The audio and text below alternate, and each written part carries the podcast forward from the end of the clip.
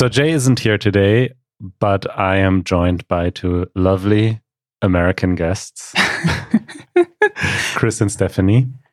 Do you want to introduce yourself quickly? Sure. I'm Stephanie. I've been living in Berlin since January, and I'm an American married to a German. And you wrote an email saying, Thanks for the podcast. I want to be on it. And explain how that works, being married to a German. Yeah, we, I love the podcast. It's been really helpful in my transition here. And I wrote in saying, We've experienced visa applications in the US and now in Germany. And it was interesting to compare the two. And I thought I would just share and see if I could help anyone that's going through the same thing. That's awesome. And then Chris, we worked together, and I was like, hold on, Chris, you are also married to a German. Would you care to join us? Exactly. And uh, yeah, as you said, I'm also married to a German. I moved um, to just outside Berlin in uh, July of 2020. So I've been here a couple years now, and um, yeah, went through for like perhaps a similar process. Um, and yeah, it's uh, good to be moved into Berlin, and uh, yeah, Yeah, you have a couple years on. me, couple I guess. years. Yeah. Still, in some ways, feel like we're getting settled. So, Sure, sure. yeah.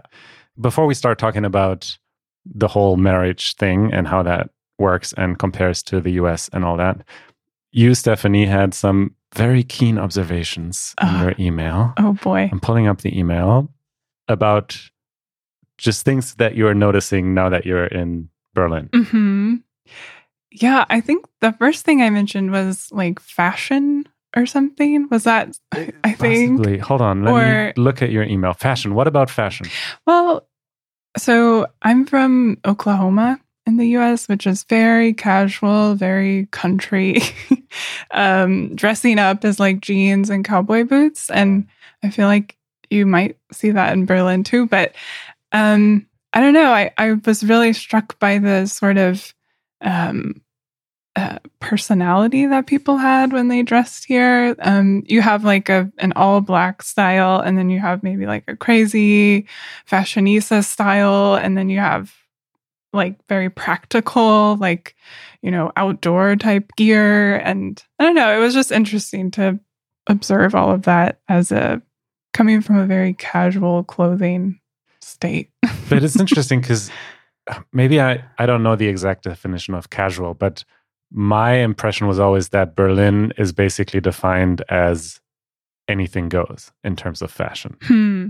Think, Right? Yeah, I could see that. I mean, I think there's certainly things you can wear that might make you maybe fit in a little more. Like wearing all black. That's the Berlin like blending in style. Exactly, exactly. So I guess there's a certain thing that you can wear that does make you sort of like fit the trends. But I feel like in Berlin, people are always wanting to not fit in the trends. Mhm. So there's maybe some nuance there. Yeah, definitely. I feel Any like this is a- absolutely. I, I feel the same way. Is is Oklahoma considered part of the Midwest? I'm from Indiana, so like I This feel like Oklahoma's ongoing borderline. debate. Yeah. I think Oklahoma is technically the plains or the south.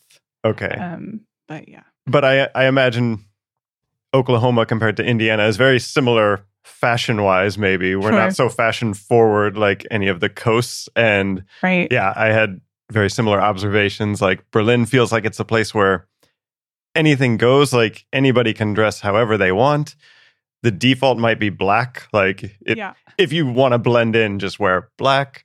If you want to try to stand out, anything goes. Like you won't be judged. Yeah, Like, that's the point. You Right. can you can stand out, but you won't be judged. Like there are people wearing outfits that in other places in Germany would turn heads, where in Berlin everybody's just like "Yeah, whatever or whatever floats your boat. Right. Right. Right. I feel like I don't know. My friends in the states make fun of me for being like this like typical Midwest guy who wears stuff from like Kohl's. Uh Like, huh. you know, like which I, What's Kohl's? Kohl's is like feel a like really boring. Is Yeah. it the equivalent store. of C and A in German? I haven't been there. maybe, Maybe, you're like Ernstein's family. Oh yeah, that's yeah, even more. yeah. Yeah, And I feel like, in a way, in a place where anybody can wear anything, this is the one thing that really stands out. Where you're like, what? What's this guy like? uh, American Dad or something like this? well, Like, you are an American dad, so I think that's fine. yeah. Yeah. Okay, so what what's the um,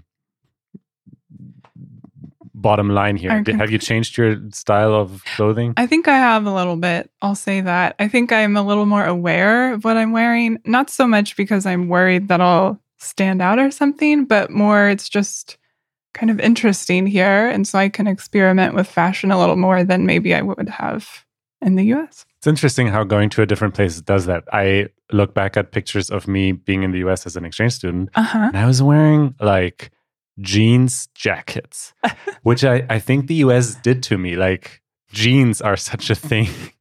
and I was just like, sure, je- like jeans pants, jeans jacket, let's just make it all jeans. And that, now I'm like, why did I do that? I think technically jeans and the jacket are called a Canadian tuxedo. So maybe that's it. Oh, Fancy. Anyway, yeah, yeah. Canadian tuxedo. Okay, I found your email. Uh, point number two: How to attend a house party or gathering. It seems common. Common.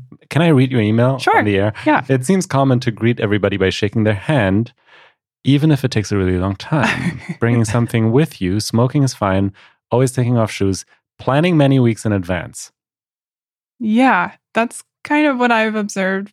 Um, so because I'm married to a German, I've been to a lot of family gatherings and such. And um, one thing I notice is everyone really takes the time to greet every single person.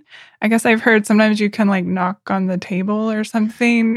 Yes. okay, But to that's speed up the process, I guess. It's a really good distinction. I think, yes, especially at a family gathering or if it's like close friends, you do greet everybody. And Okay. depending on the type of relationship, you shake hands or you hug. Right. Okay. Mm. And the knocking on the table kind of thing is if the group is really big already and they're all seated around a table and it would be kind of hard to reach them all. And also, you're not that close to them. Then Okay. you can just come in and say, hello, everybody. But it's definitely like more respectful to greet everybody. Yeah. Yeah. Is that not how it's done in other places? how I do they do it in Indiana? yeah. What's your thoughts? I mean, it, it definitely depends on like what type of gathering you're talking about. I think, I mean, even with my family gatherings in the States, it wasn't so formal. Like, I think people notice that you arrive and they're like, okay, he's here or she's here. Like, I'll get around to saying hello at some point, but like, don't need to like interrupt Mhm, things in order to do that. mhm. Uh, but the knocking on the table, that's a really efficient, like, you know, Yeah.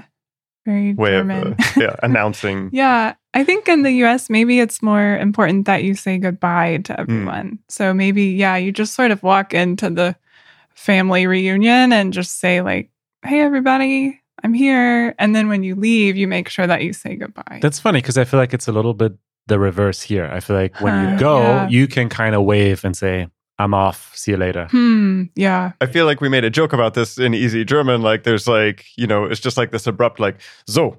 And Right, right. Gone. There's the clapping on your knees and Oh. saying like, so, ich uh, gehe dann jetzt. That's the German way to leave. To exit. Yeah. Yeah. Yeah. I think, well, what just struck me was it just took a long time. I think it's very respectful and nice, but I was always like, Mhm, man, we're taking like a few minutes here just to like mhm. greet everyone.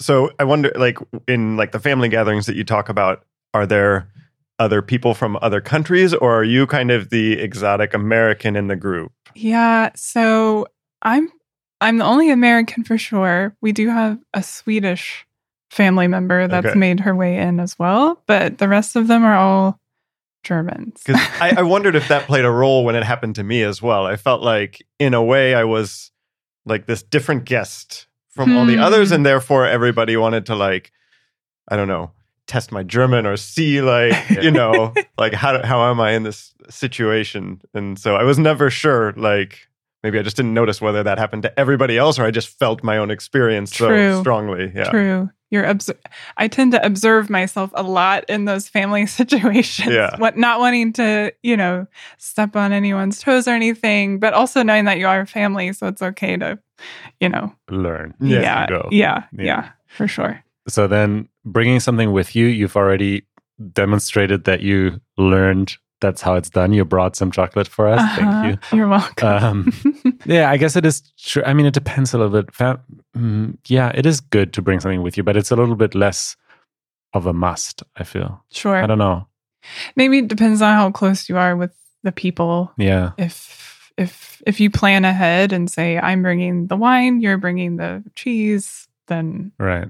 yeah, Yeah. But bringing flowers never hurts. Bringing some food never hurts. right. Smoking is fine. How did that make the list? I feel like smoking is not, well, smoking is fine outside. Yeah. Well, I went to a, a party with some just like friends, acquaintances recently. And I I think as an American, I'm always kind of like rolling my eyes about smoking. Um just it, it does kind of bother me. Um I'm still like adjusting to that. But at the party, it was like no big deal. There was maybe like 15, 20 people at the party, and probably like five of them were outside smoking and i i think i was outside on the balcony as well and it was like no big deal just to light it up and i think i for some reason that shocked me Yeah, Yeah. interesting. I think we're like, it's not the case anymore that it's just fine to smoke inside. right I think when I was at college, there were many parties still where people would just smoke inside. hmm And that's definitely changed where now I think everybody who smokes goes to the balcony or outside. okay I, I- don't think there are that many parties anymore where people smoke inside, but outside is fair game. Like outside, like if you happen to also be on the balcony, like yeah fair luck. enough yeah yeah, I mean, I, I feel the same. accept I- yeah. smoke bothers me as well. Like I'm not Sure. a smoker, but yeah, I think that's the line basically where outside is fine. sure yeah Yeah. Okay. Always taking off your shoes, big one in Germany, sure or at least always asking right at like like because many places. I mean, I ask my guests to take off their shoes if they don't do it automatically. Because why would you wear your shoes inside? It doesn't make any sense. yeah this Yeah. is do you want to Yeah, I mean, we we take off our shoes all the time at home. I Right. always do it just as a default whenever I go anywhere else. It feels weird to me in our office here for Easy German, Easy Right. Languages to leave the shoes on because it's like I an apartment, like it's a nice place, and yeah, to walk around from room to room feels a little odd. Um, but within like my German family here, like house shoes are a big thing. You take off your shoes and you Mm. put on your house shoes, and they're provided I can't get used to you. that. Yeah, I'm just like. Yeah, I just want to walk around in my socks. Like, See, but I've I've Yeah. never used house shoes in my life. I, Okay. But I have oh, I have like for for the colder months of the year, I have thicker socks that I then Mm. wear, hmm. and sometimes I bring them with me. Like Wait, if I so go to a Yes. party or like a friend, and I Yeah. know we'll be there for a while, and it's December, I will have my socks in my backpack and bring them. and that's not the ones that you're already wearing in your shoes. No, no, those go on top. They're specifically for the house, I Okay, guess, for yeah. inside. A funny story is that my husband will bring his house shoes with him on a vacation, even. Like we recently were on a trip and he stuck those house shoes in the suitcase before we left the house. And I found that funny. And when we were living in the US too, it's not as common to take your shoes off. And so he would ask every single person when he when they came into the apartment to please take their shoes off. And Mhm. at first I was like, oh, isn't that big of a deal? But it was important to him. And so that's what we did. Yeah. Okay, and then planning many weeks in advance. That's also very German. Sure. I mean, yeah, we just love to put things on our calendars. I think it's good though. It makes you actually follow through. yeah, and it makes it so that everybody actually, you know, will be there because they knew in advance. Right. Yeah, Yeah, I do miss the spontaneity though, because we like Sure. we know a lot of our neighbors on our street, and we'll see them and be like, "Hey, maybe we can do something this weekend." And I don't know, it rarely happens. That Fully- it's so fully booked spontaneous. already. Yeah, Yeah. exactly. Yeah, a few weeks too late for that invite. Yeah. right. Right. Okay. Uh, next point on your list formality. I Oh, noticed yeah. most of the letters I receive in the mail always include Frau in front of my name. And I was often referred to as Frau and then Yeah. your last name. I don't know if you want to share. Throughout the duration of my meetings at various offices. This feels very formal to me. I mean, yeah, I mean, in the US, I mean, especially like in California and stuff, everybody's just on a first name basis. Yeah, I think what stuck out to me the most was at the doctor's office we went Mhm. to, and it was uh, like the doctor was calling me Frau, and any kind of visa appointment we went to, and it was kind of repeatedly. It wasn't just the first time they met you; it was every single time they addressed you. It was kind of sweet. it felt very kind and respectful, but it, it did kind of struck me, strike me a little bit. Just you can just call me Stephanie. Yeah. Yeah. The whole du versus Sie topic, we debated it on Easy German or tried to explain Oh, it on yeah. Easy German. And there are some general rules and right. kind of guidelines, but very often it's such a you just feel it Hmm. thing. You know, like I interview people on the street and I make the decision, like I don't even think about how will I address this person. It just somehow du feels right and safe or not Yeah. and it has to do with age of course but also with like attire and general i don't know like do you feel like that person wants the formal more respectful Sie or they're I find this topic actually easier like out in the public than I do in the family situations. Um, Ah. because like in public I can more easily default to like Sie when I'm in doubt. But when like my mother-in-law has like all of her older friends around and they're like Hmm. longtime family friends and my wife has used du for decades right and then I'm suddenly thrown in this mix with these older, very formal people. It feels so awkward for me to like use du. Like I feel like I just got jumped into this du situation that Right. would otherwise very easily be a Sie. no i've definitely been there where like for example as a teenager i was around my friends parents all the time but they never really addressed like they like i never really addressed them at all but Hmm. then there was a point where i needed to address them and it very much felt like du should be okay since we've spent so much time together but they've never really offered it but Sie would also seem weird all of a Mhm. sudden Hmm. and so you kind of try to not even address them at all which is I'm glad you I'm glad you say this because I do this all the time where I'm like, how can I formulate this to avoid like any pronoun at all? Like right Interesting. Is it okay to just straight up ask? I think asking is okay, or what you could do in most situations is just do the Sie because Okay. that faux pas, like calling someone Sie, like it happens with Janusz all the time, for example, that we meet people who follow our work and stuff and they address him as Sie and he immediately prot- protests and says, please Okay. stop. And then it's fine, right? Then you have mm-hmm. the explicit permission. And maybe that feels a little weird in some situations. But it's so much better than addressing someone with du. There's all these stories where someone Uh. addresses someone's mom or grandma or whatever as du, and then that person doesn't forgive them for like the next 10 years, right? Like, Oh you- dear. I don't think it happens that often anymore, especially if you're a foreigner. I think people give a lot more leeway, but I would just if like if you're not sure, just almost aggressively or proactively address them as Sie to kind of trigger that. No, no, please call Right. me Heike Mhm. or whatever, and then you're fine. okay. Yeah. Good tip. Yeah. Okay.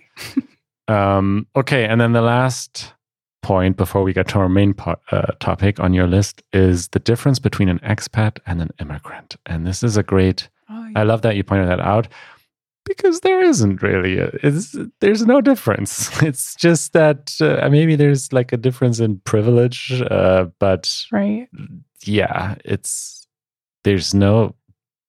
You're both immigrants, Yeah.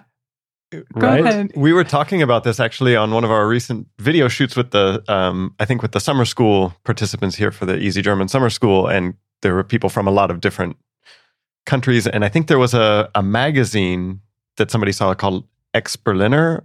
Is that a magazine? Um, And I think it's like an expat magazine for expats living in Berlin. Like it's Uh-huh. not people who left Berlin; it's a Berlin magazine Uh, from what we Uh, I don't know from what we guessed as we looked at this, but it's brought up the debate like, Yeah. what Yeah. is an expat and what's an immigrant? And we kind of came to that same conclusion that it sounds almost like a privilege thing. Like, what label do you get based on, like, I don't know, probably like Your skin color, Skin color, your country of like- origin. yeah, like- yeah, Americans and Canadians are expats, but if Right. you come from Syria, you're an immigrant. Like it's it Right. seems like an unfair, like arbitrary label. And expat, I don't know, it sounds like ah, I have more control, I have more power. I chose to do this. I wasn't, Hmm. you know. exactly. Hmm. Um, Versus immigrant has kind of the connotation that you did it because you were unhappy at the place you were before. Yeah. So you Right. emigrated or you immigrated to Germany to to seek a better life. Yeah. Which is Mm. the same thing an expat is doing, but I guess yeah, an expat is like, oh, if I go back, it won't be too bad either. Like, Right.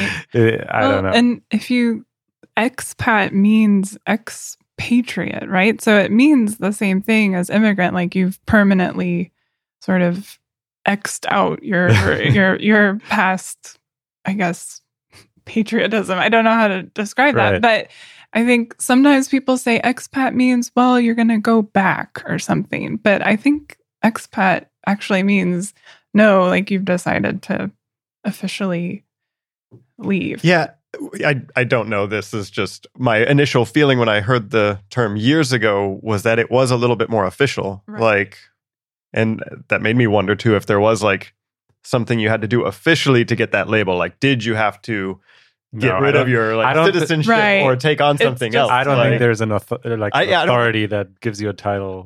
I don't have that feeling anymore either, but that was like yeah. you hear this term like expatriate, like ex it's that's in the past. right, Like, right. Mm-hmm.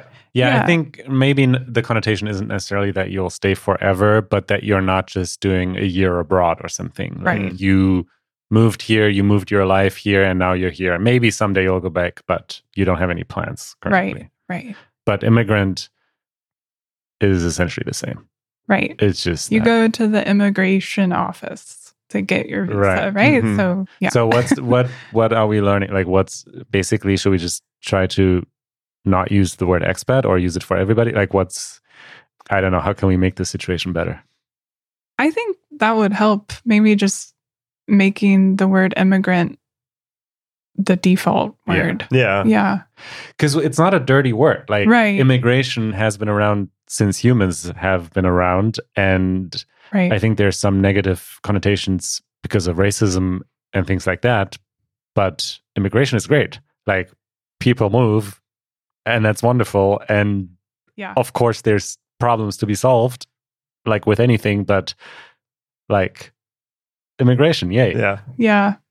I suppose in like the media or news, the term immigration gets thrown a lot thrown around a lot in maybe a negative connotation as well, mm-hmm. politi- politics and such.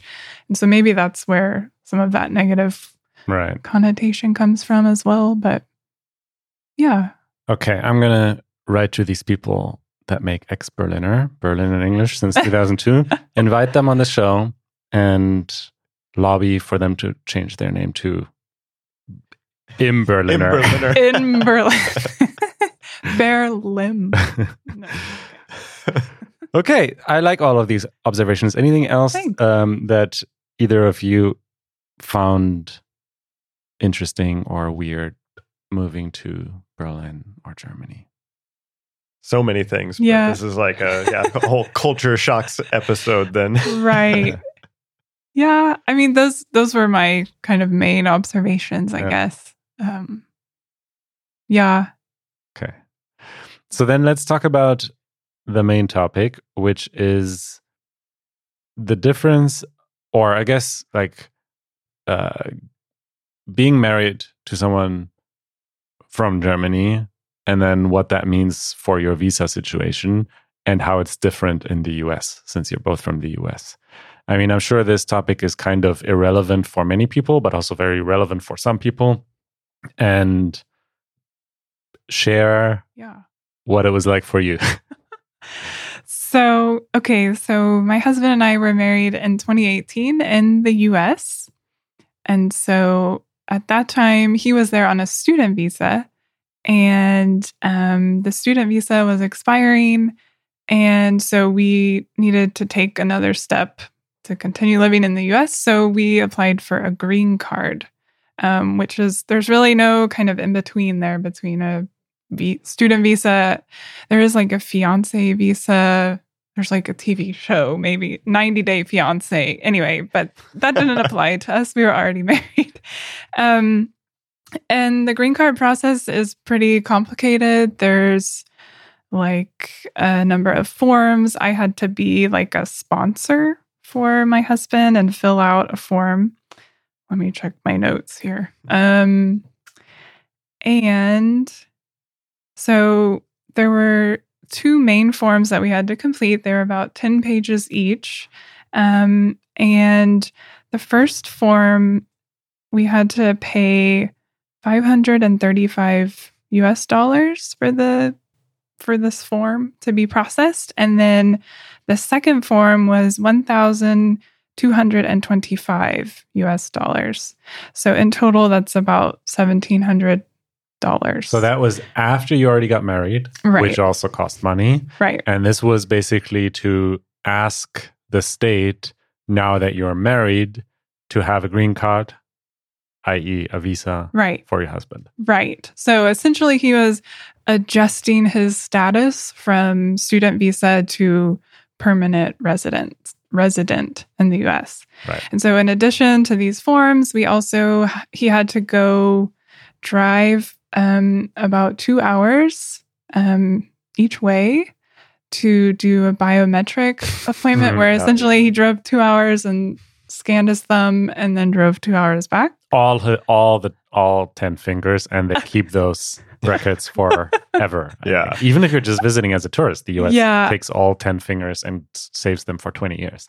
Even if you just have a layover in the US, I think, or depends a little. If you have to go through the yeah. if you need a Huh. visa, yeah, I wonder It's what that crazy. archive is like. I know. I have this. So the cost that you just mentioned was Yeah. that just the form um, submission cost, and did you use an attorney or did you do it all yourself? Because it is complex. Yeah, we decided not to get an attorney, which was it's just also a risk. Mm. Um, we had some friends that did and probably paid at least three thousand dollars for the attorney. It can easily add up. Um, so we took the risk. We're like, we're smart people. We can figure this out.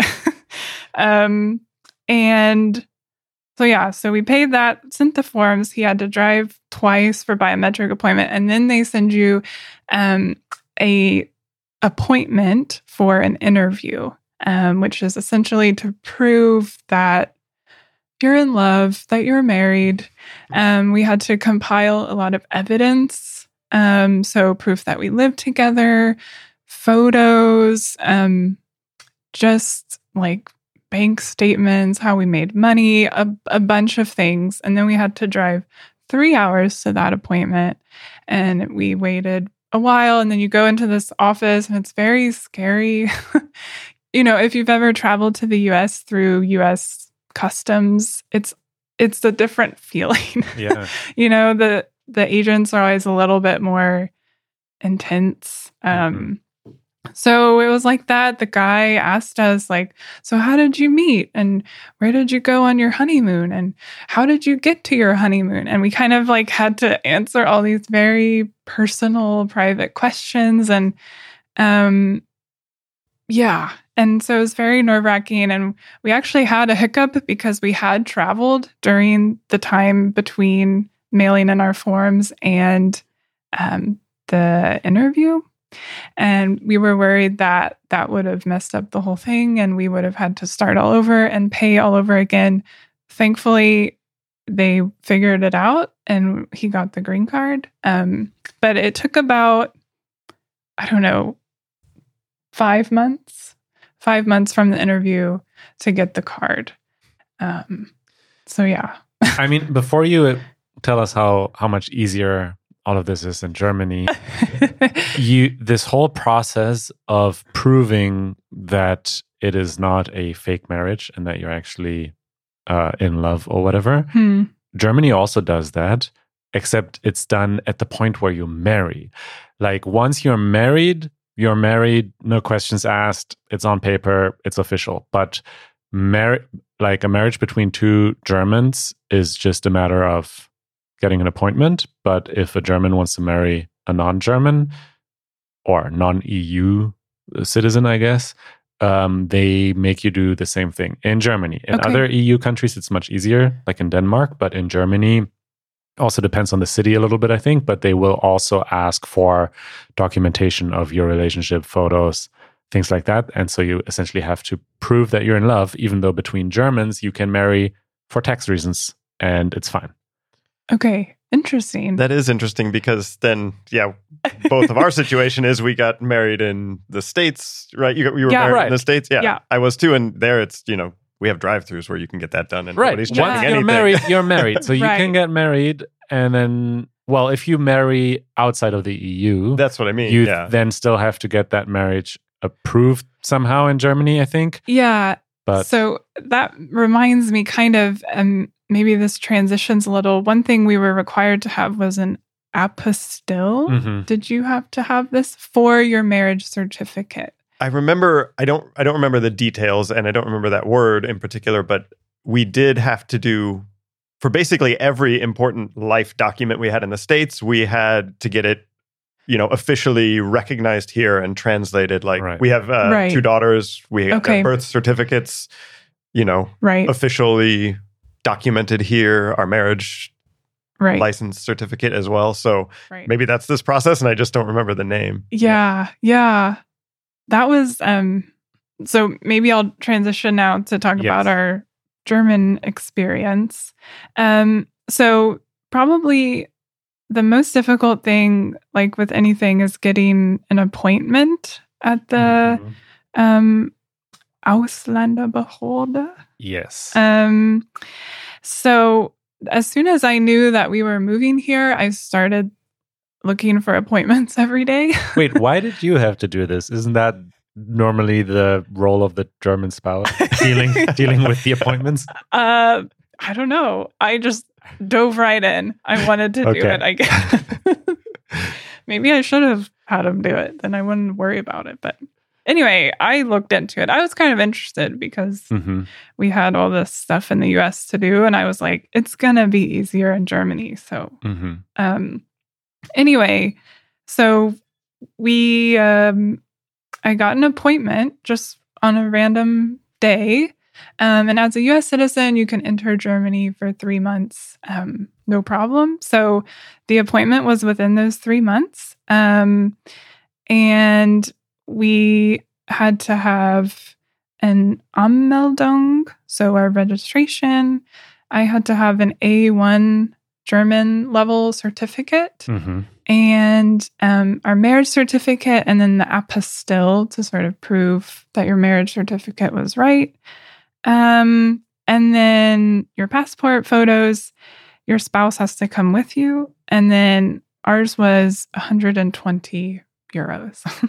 Right. Um, so I will say the first time we went, we um the first time we went, we I didn't have some of the right information. I didn't have the apostille. I had filled out a wrong form. Um, I got my A1 certificate that morning on the train to the to the office. It was a little stressful. Um, and I was very worried because I grew grew up in the US and all of the sort of, you know, agents, immigration officers were very strict and mean. And I was like, "Oh my gosh, we have the wrong form. I'm going to be deported or something." Like I, was really In handcuffs. I was really concerned, you know. I was like, I messed up. I don't have the right stuff. And I've I'm almost here 3 months and and the agent, at least to me, I've heard some people don't have good experiences, was very kind. It's like, "Oh, it's no big deal. Let me print off the correct form for you and let me reschedule you an appointment." Um he explained what the apostille was and he was like, "Next time just bring these two things and you'll be good to go." Oh my God, it's so great to hear a positive story of the Ausländerbehörde. Obviously, there are good Yeah. people everywhere. Yeah. And you got lucky. And I think, I mean, the bad experiences also, maybe they're not even the majority. Maybe they just stick out like a sore, thumb, you know, where Right. they're so terrible and you feel so sorry. But that's Yeah. great. You actually experienced service. Yeah. And Your then- husband is pro- protesting. Oh.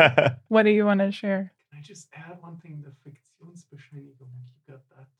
Oh, yeah. So, because I had the wrong information, they still gave me a temporary um, kind of ID visa, Ah. Fiktionsbescheinigung. Oh. Yeah. So, So, basically, you didn't leave empty hand, empty-handed. They were like, "Well, you didn't get the right thing, but you're here, and we can tell that you're trying. So here's something temporary." right. And that I could even travel with that as well Wow. if I needed to. We didn't, but um, yeah. So that was good. And then the second appointment came around.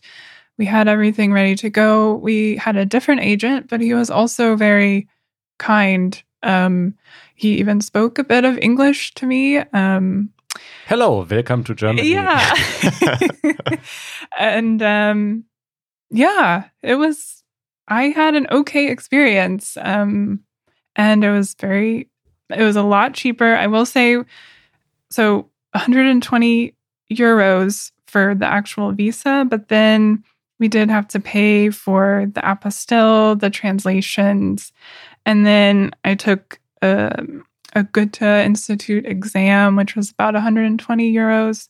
So in total, oh, and I also took a Goethe Institute class, which was very expensive. Mhm. So according to my calculations in Germany with class translations, etc., is about 720 euros. Um, Right. But if you already spoke German, you just needed to take a quick test Exactly. and you, for some reason, have a marriage certificate that's already certified or Right. has the apostille, right. 120 euros. The most difficult part is getting the appointment. Right. Definitely. And then they mail you a plastic card, and then now you're a resident. and now I'm free.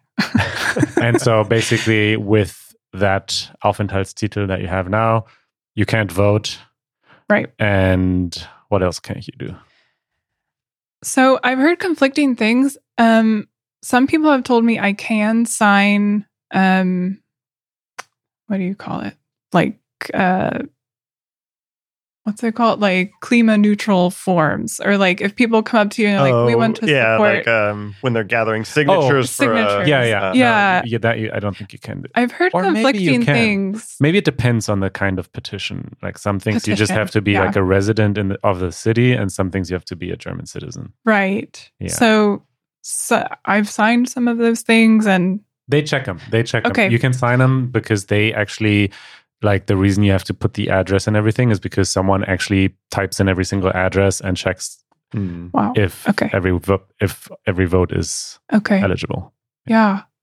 So, um, but I can work. I can Travel. s- travel, study. And is there because in the US when you get a green card, at least the green card lottery, which is another thing, but where you can essentially win a green card, it's Right. like it's indefinite unless you leave for like longer than six months at a Yeah. time. Is there something like that for you as well? No. You can probably I- take off for two years and then come back with you, the Aufenthaltstitel. Yeah. that's a good question. If like, I mean, you have to be registered here, Mhm. so maybe it's connected to like a registration requirement. Like, if you don't live in Germany for more than six months out of a year, are you automatically? Would you then have to reapply for that title or is it still valid? I know mine expires in three mm-hmm. years. So And then but then you get an indefinite one, I think. Yeah. After three years you can go back and then you get one that never expires, right? right, Right. I think so. But my understanding is that does like once you get that indefinite one, if you decide to move back to the states and you deregister here, then it goes away. Oh really? Like yeah, you don't. It's not like you now have this card for life. I think it is connected to Be actually being here. registered here. Yeah. That makes sense, I guess. Yeah.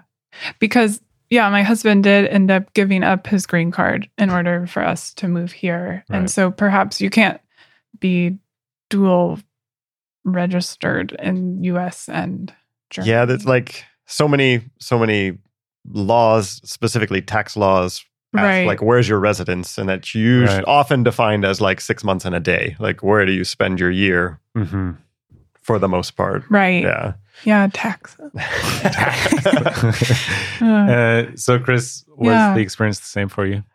Yeah, similar in a lot of ways, but also a couple differences that I noticed. So on the US side, um, I was I would have been too terrified to try to do those forms by myself like you guys did because it is complex and you have this like fear that like okay this this form costs 500 this form costs 1200 and you might just get back some really like non-specific Mhm. uh, you don't qualify try again Mhm. and you're like great I'll, I'll apply again with another $1200 yeah. um, but we were lucky because my wife was already in the states uh, for work, and so her company had sponsored her work visa, and that could last up to three years. I think it's like initially two years plus it can get extended. So in that time where she was there, we met and we got married towards the end of that three year um, visa work visa that she had, and then her company could have sponsored her further in a way somehow to like get like a permanent resident status, not just the work visa. But they were like, oh, now she's married. Like this is an even easier avenue. So their law firm was like, we'll do this for you. Like we're excited. We're So- saving money. Great. Yeah. they were saving money, and then we saved money because we had attorneys doing it for us that we didn't have to pay for. Yeah. But we got this kind of explanation letter from HR that was like, the value you received of getting this It is done taxable. is like it wasn't taxable that I know of, but they but it was basically this uh, depreciation schedule. Like we we gave you like I think it was like three thousand something worth of services, and at, as the years go by, and my wife works at that job, that gets reduced. So if she quit the next day, we would have to pay them. Full that amount. amount. Only if you Wow, stay at the oh, company. If she stayed another year, it was reduced, and yeah, yeah. and she ended up staying long enough that it was completely reduced. I had So- a re- Wow. relocation allowance like that once, where it's like, Mm. yeah, yeah, we'll pay like seven thousand euros for your relocation, but if you quit on us the day after, you'll have to pay it back. If you quit six months after, you have to pay twenty five percent back. A year after fifty, Interesting. and like only if you stay for another two years, you get to fully keep that relocation allowance. yeah. Smart, smart companies are smart. yeah so that was that was a really nice experience for us but yeah all these appointments with the interview like i mean we had just this binder filled with like Yeah. photos of us I in mean, the we had- US. yeah. we had a kid already together we had a house together like Yeah. we had Yeah. i mean there's no reason to be nervous but you're still nervous in these situations Do you And believe like- me? We're in love. Definitely. we never fight. We promise. yeah and Yeah. We practiced for the interview. I don't know if you did. We watched YouTube videos and we're like, sometimes it's okay if you answer a question wrong because it just means that you're like chill and relax and it's like you didn't memorize your answers. yeah yeah Anyway. that Oh my makes sense I, I think that's my It's deep- so de- yeah. degrading. Uh, yeah, know. it is a totally different experience than the than the German side for sure. And like, so yeah, we had everything translated. but I just want to re- reiterate. Reiterate. I think Germany does the same thing. They just do it when you marry, not when you get the visa. yeah, it's weird that we So- somehow skipped this. I, I feel like I skipped this process somehow. But I think skipped there's this some- check. Yeah, Loophole. yeah, I No. got snuck through. but I think it has something to do with like, you know, how the US is all about liberty and stuff. And like the state can't interfere with the process of getting married. Like there's the whole point of you go to Las Vegas and you marry, and like it would be very un American if someone is there asking you to prove your love. Mhm. Hmm. So America only does it once it gets real and you want to stay.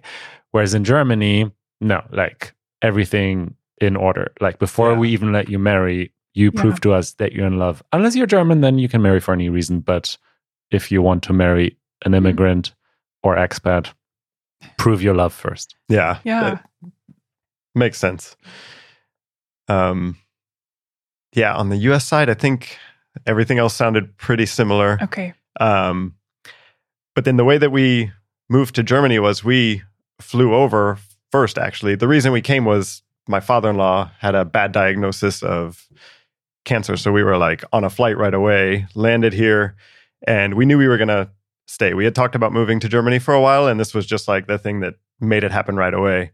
And so I was basically here just on the three months, but zero planning from stateside as far Mm, as like yeah. looking at appointments or anything. So we landed here, um, got registered, and yeah, knew I had to do this. Um, you know, Ausländerbehörde appointment. So got that on the calendar. Um, and that process was like the easiest like experience ever. We had I don't I don't even remember having much of a problem getting a, an appointment, but I live outside of Berlin.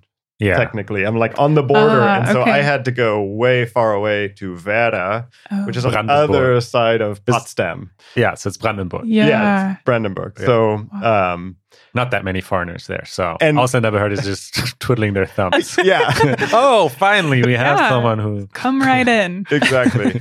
and yeah, I remember the you know I was nervous, like thinking, ah, I gotta really be on my on top of my Deutsch game today, like, Yeah. and um, my wife was there to help, of course, but uh, yeah, we had a form that we had filled out and had to fill out some more things. I don't know if we didn't have. It's kind of a similar situation. Like maybe it was the wrong form, but we needed to fill something out. But the lady was just super nice. Like she just seemed like like her mood switched when we walked in, which I feel also could be like a very unfair treatment in this because like Hmm. there were people there were other people waiting for appointments that might have been labeled immigrants and then Mm. here comes an expat into Right. the office and she, Right. like she just like lit up and was so like happy and easygoing and it was like fill out this form but you can do it like i don't know take your time like and then like 100 euros and mine was 100 euros I Okay. don't- uh, maybe they've increased it in the, There's a in the discount for. Brandenburg. Brandenburg discount. yeah and uh yeah so just it just felt like the total opposite of the us experience it was like one form hmm we had our like binder full of translated documents that we didn't need whatsoever and then Uh-huh. 100 euros done yeah That's interesting. I think it, it's a good point to point out that we're both Americans and walked in and like um I don't know, I had a university background. I don't know if you do as well, but I think yeah I think maybe that definitely impacted my experience for sure and I Yeah. yeah. Sure. i also didn't have to have i don't have a certificate for my Really? german so i don't know Well, I've heard that if you can converse with the agent without a problem, then they Okay. will. Right. Because Be A1 with is it. such a low bar that, Yeah. like, Yeah. having to prove that is almost.